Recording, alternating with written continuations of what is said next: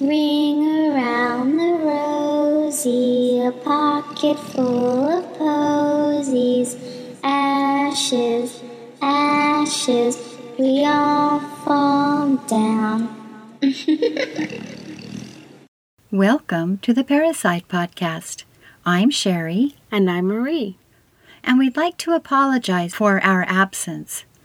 I hope you miss us as much as we've missed you. Additionally, you may notice we sound a little different. We're in a new studio, and we're still working out the kinks. Today, we will be discussing an exceedingly imperfect crime. It's about Richard Vinson Merritt, who murdered his mother, Shirley Vinson. We don't really have a ton of backstory on Shirley Vinson, but we know she was a smart, pretty young brunette who did well in high school and was active in her church, the Highland Baptist Church in Mississippi. It's possible she married a boy she met in church because she married young. The Jackson Daily News ran a society piece on her when she was twenty-one years old. It reveals a happy young bride packing her suitcase.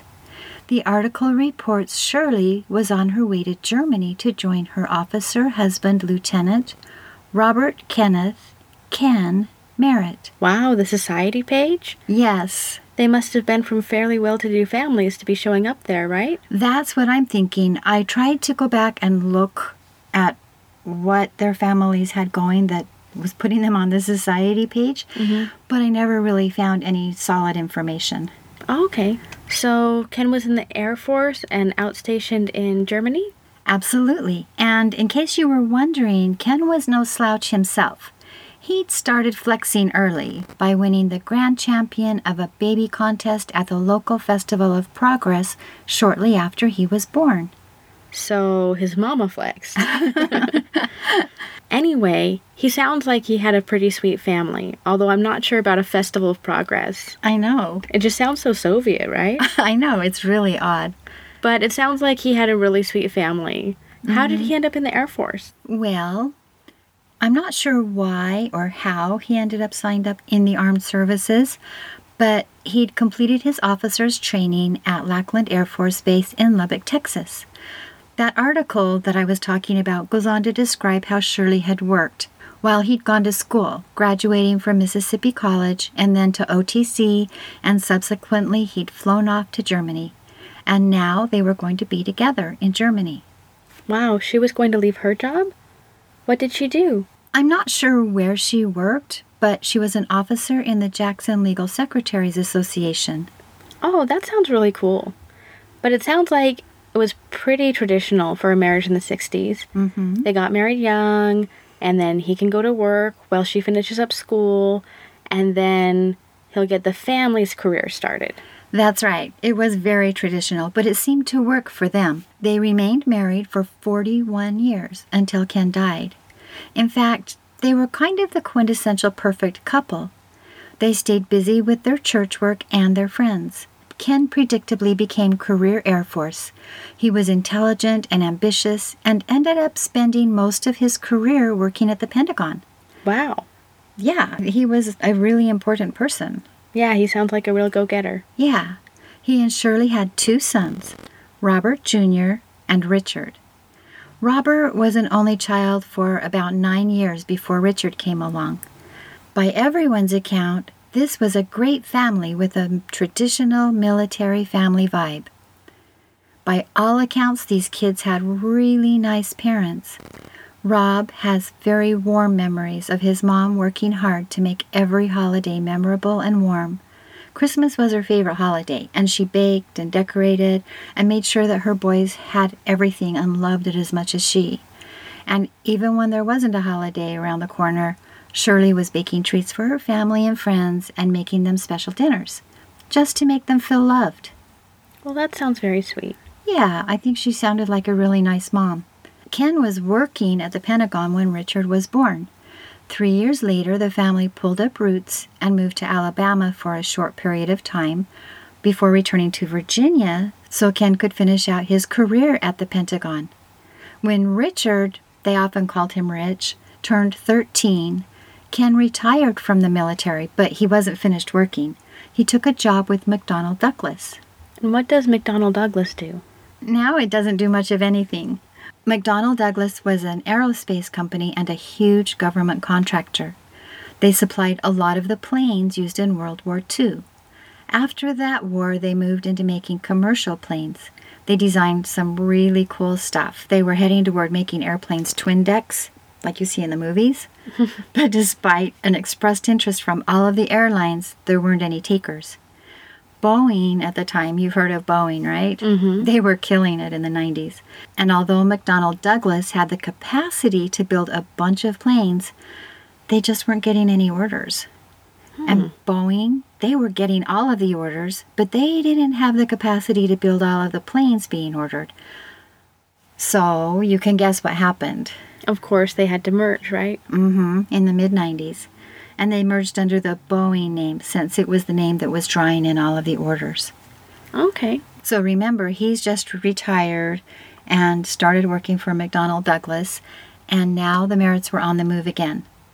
This time they moved to Saudi Arabia, but only for two years.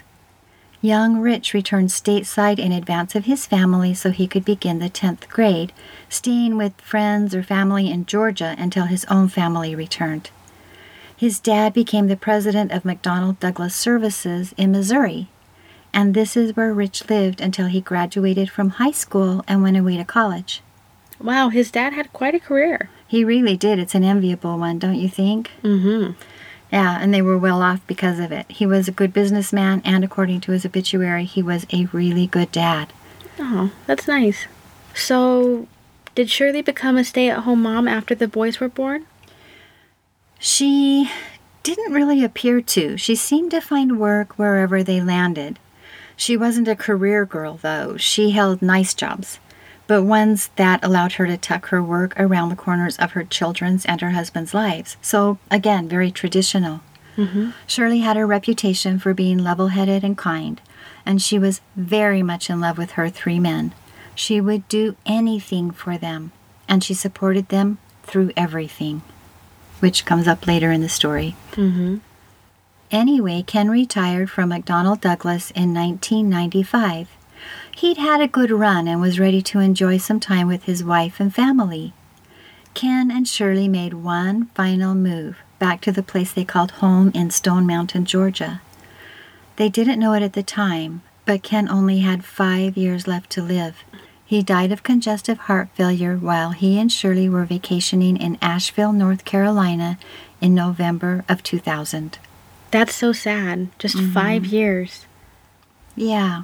And I just can't imagine coming back from this, like, much-anticipated fun vacation, but your husband's not with you. And yeah. Then you have to navigate all of the logistics of getting him home for burial. I know. That would just do me in, I think. Yeah. I hope she had a lot of support there. I hope so, too. She was very devastated, and she did move forward with the help of her friends and family, like you were hoping. Mm-hmm. And one of the biggest helps to her was Ken's cousin, Mike, and his wife, Joan. They became even closer to her than ever. They lived kind of far away in Birmingham, Alabama. Nevertheless, she came to depend on them, well, like family. That's nice. Yeah, it's nice to have people you can count on, right? Yeah. So Shirley still had her two sons to bring her comfort and solace. Her oldest was successful and a great kid who was on the right track. He'd married about five years before his dad's death and was as smart as they come. He and his wife had started their family, and Shirley took great joy in their family get-togethers. She and Ken had always been happy to help them out when they needed it, but they didn't really need it much. However, they knew that option was always open to them. That's always reassuring. It's nice to be able to depend on family, right? Right. And Richard? Well, he seemed to be a heavier lift. He'd married his college sweetheart, Janine Minnicozzi. It wasn't a love at first sight and joined at the hip for the rest of their college years kind of relationship. They dated casually for a while, got serious during Rich's last semester, and then they didn't marry until May of nineteen ninety-nine as he was graduating from law school. Ah, what the kids would call a slow burn, right? Right, a very slow burn. Shirley and Ken helped Rich and Janine out financially quite a bit when they first married. They gave them money to buy their first home, and then, after Ken's death, Shirley paid for him to open his own law firm and paid for a lot of other things. And Richard was largely ungrateful. Mm. That's too bad. I think so, too. She seemed to be very generous with her children, and it's sad that, that one of them was so completely ungrateful. Yeah, it is very sad. Yeah. Robert Junior says his mom was always wrapped around Richard's little finger. And Richard, always a manipulative little liar, took complete advantage of that.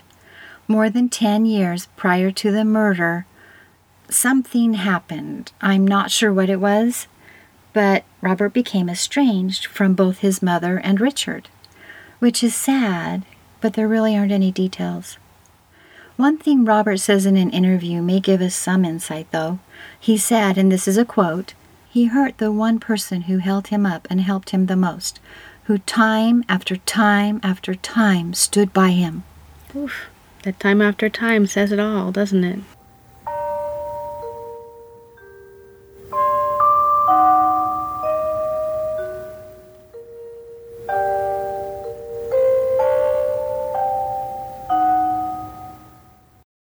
It really does. So, law school. Rich had it pretty easy compared to a lot of people who decide to go to law school due to his parents' financial help. He will claim at trial that he had a job as a project manager lined up with a local internet company before he graduated. But that doesn't really line up with the records that are out there. Becoming an attorney proved difficult for him. He attended a fourth-tier law school. Wow. Given the money that was behind him, he probably should have known to go look for a different occupation if that's the best he could do. I know. There really are only four tiers of law school, right? Yeah, and fourth is dead last. Right. And he didn't do well in school either. And then he failed the Georgia bar exam twice. Third time's a charm, and he did finally pass it, becoming barred in the state of Georgia in March of two thousand. But see, that's not at all uncommon for people who go to fourth-tier law schools. Most of them are going to fail the bar at least once. Right, because of the training they're receiving, plus the fact that they weren't really the top of the heap to begin with. Right, right. So that does make sense, right? Yeah, but you know what they say, a pass is a pass, and he's finally a lawyer, right? Doesn't matter how he did, right. But his troubles weren't really over. Once barred, he worked for a bunch of different law firms over a very short period of time, at least four plus another company over a period of ten years. Wow, that is a lot. Mm-hmm. And that's when he decided he wanted to own his own law firm. So he couldn't get fired? Right. Wow. That would be nice, but that's very expensive. How is he supposed to afford opening his own firm? Um, his mom stepped up and bankrolled his startup law firm in February of two thousand eleven. Wow, that's very generous. I hear it takes a lot of capital to start up your own law firm. Like, a lot of capital. I mean, that's what you do when you're the mom. You work hard to make your kids' dreams come true, right? To a point. Yeah, well, a lot of parents will do anything for their kids, as we've seen in the past. Yeah. And sometimes that works out well, depending on the kid, and sometimes that does not. But Rich was fairly rude to her. According to his, I know this is a spoiler, but ex-wife's testimony, he wanted Shirley's money, but didn't think she should have any opinions or say about how he spent it. They honestly seemed to fight about everything because of that. Isn't that the way it goes, though? It seems like the kids who are looking for money all of the time are also the ones who can't appreciate the money. Exactly. Or any other kind of support. Right. And they keep pushing and wheedling for more and more. Eventually, that will is going to dry up. Either the parent will tire of it or they'll run out of money. That's right. Yeah. And Shirley really didn't understand how to move this kid from an entitled little Richard to a man who makes an honest living and stands on his own two feet.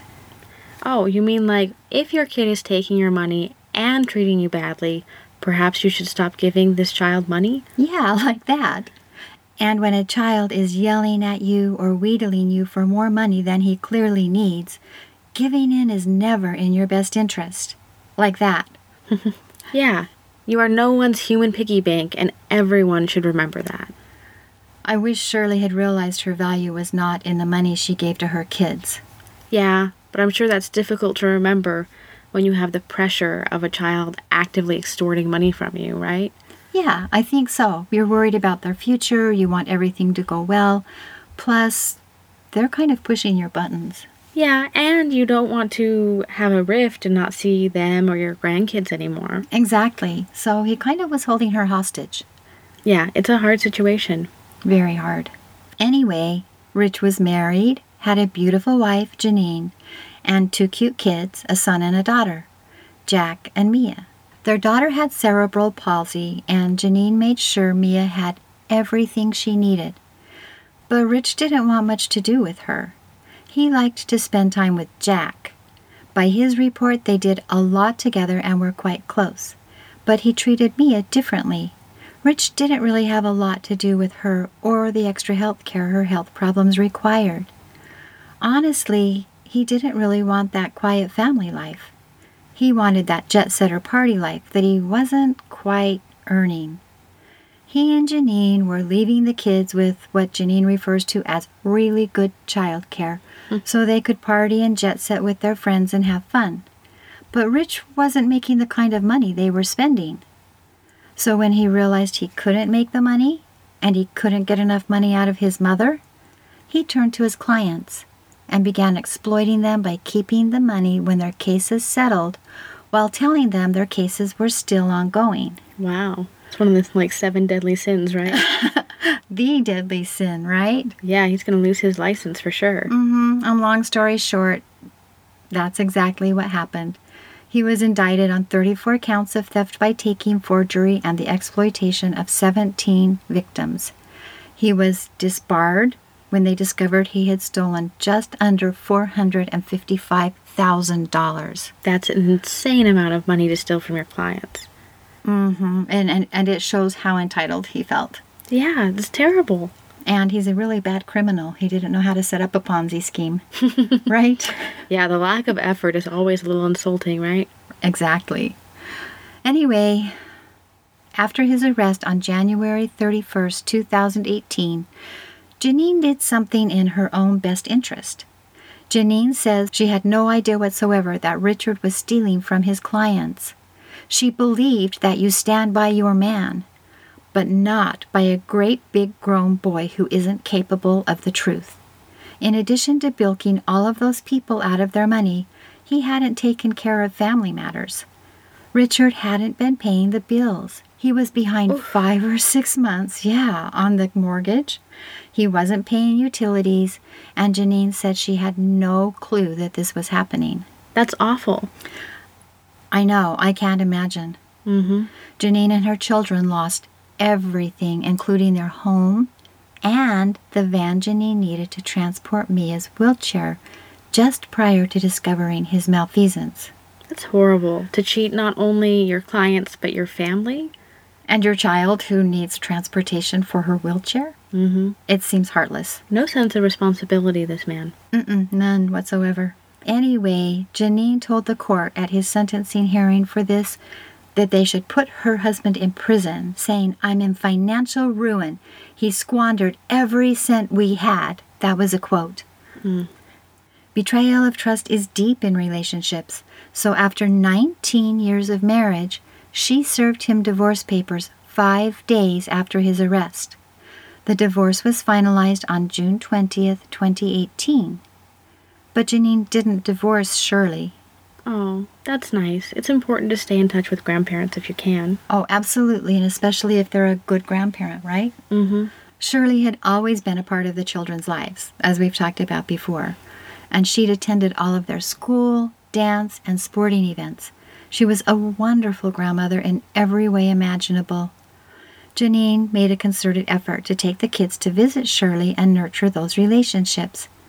But Shirley was mad at her for divorcing Rich and kept trying to coerce and guilt her back into her relationship with him. This caused a bit of contention. I'm sure. Yeah. Shirley was one of those moms who felt her son could do no wrong, or at least shouldn't have to pay the natural consequences for the wrongs he did. She didn't think her son deserved to lose everything. After his arrest, she did what she had been taught to do as a good mother. She paid for a great defense attorney, posted bond using her house as collateral, bought him a Honda, and bailed him out of jail to await trial. And he lived with her as they waited for his trial date. Oh, I'm sure that house was a fun place to be. I know. Um, I can't imagine being that son in that house. He was completely unrepentant. He was disrespectful. He wasn't willing to listen to anything his mom had to say. And Shirley could give as good as she got. Really? Mm-hmm. I don't expect that from her. Oh, I know. She seems so soft and sweet. I think she's a very soft and sweet woman, but she also would tell them what she thought. She would read them the riot act if she felt they deserved it in private and support them in public. Okay. So she was mad at him for blowing up a ton of lies with his garbage lies and his greed. And she was really upset and kind of humiliated that Janine was divorcing him. It was very stressful for Shirley to see Rich losing everything for this little mistake. Of course she would see it that way, though, right? Right. I don't understand parents who don't hold their kids responsible for the things they've done, because it always seems to get bigger and bigger. It's like they play bigger and better. Yeah, it's hard. And mm-hmm. It's hard at this point to hold him responsible, right? He's too, he's grown up now. Right, but I don't think she needed to browbeat Janine into a relationship just to let him keep the marbles, right? No, and she certainly didn't need to buy him a car. I think one of the consequences of stealing should be being poor. I agree completely. But so, I know she was just trying to take care of him. Yeah. But I mean, I totally see what she was doing and why she was doing it. It's easy to kind of armchair the relationship looking back on it. Mm-hmm. But I do think parents need to realize that at some point it has to stop. Yeah. You have to stop supporting them when they're making bad decisions. Right, right. And when they're young, so that the decisions aren't life-shattering like this. Yeah. Anyway, Shirley and Janine got a weird surprise when they visited their mailboxes one day. Inside was what everyone described as a scary cartoon. Hmm, I'm not sure I've ever seen one of those. Was it like a threat? Mm, probably not. Most likely just Rich. Ah, so who was threatening Rich? Um, nobody. Rich was most likely trying to scare them, but the cartoon was lame. Here, I have a copy of it. Oh, how disappointing. It's not even a cartoon, just a lame sketch on a full sheet of paper. On top here it says, "Tune in January seventeenth for another edition of Georgia Cobb County Justice titled, 'Will Flournoy Fix Again?'"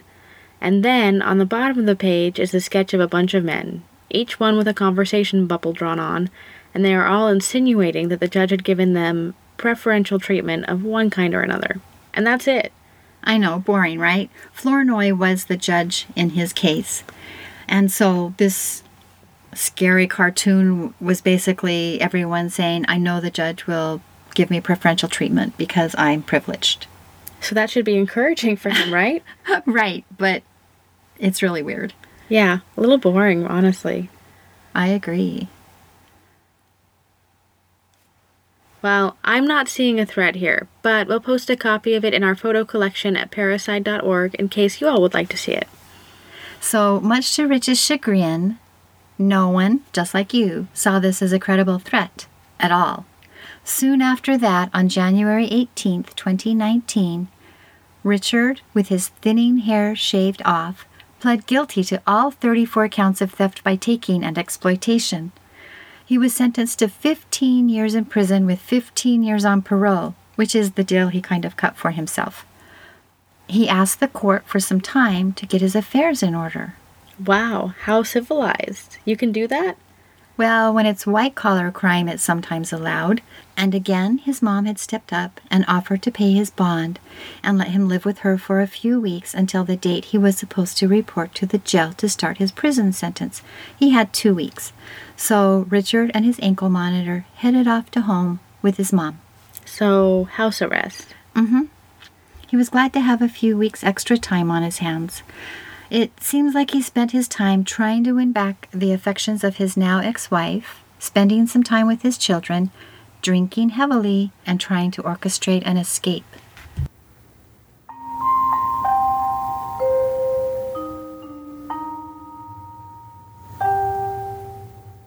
And that's all we have for today.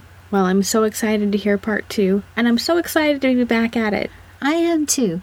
I'm really happy to be here, and um, we should probably mention that we've been gone for a while because we've been doing some of the actual research for Parasite and kind of moving along with life's speed bumps. But we're back. We are creating new content, and we hope you'll stay with us. So for today, we have to thank a couple people before we wrap up. We have to thank the Atlanta Constitution, Law and Crime, the Morgan Citizen, Fox five Atlanta, Clark County Tribune, the Clarion Ledger, the Jackson Daily News, and eleven alive dot com, and of course, Jade Brown for our music. And you, our listeners, we adore you, and we are so happy to be back. We will see you soon. This has been the Parasite Podcast. And remember, always sleep with one eye open. Ashes, ashes, we all fall down.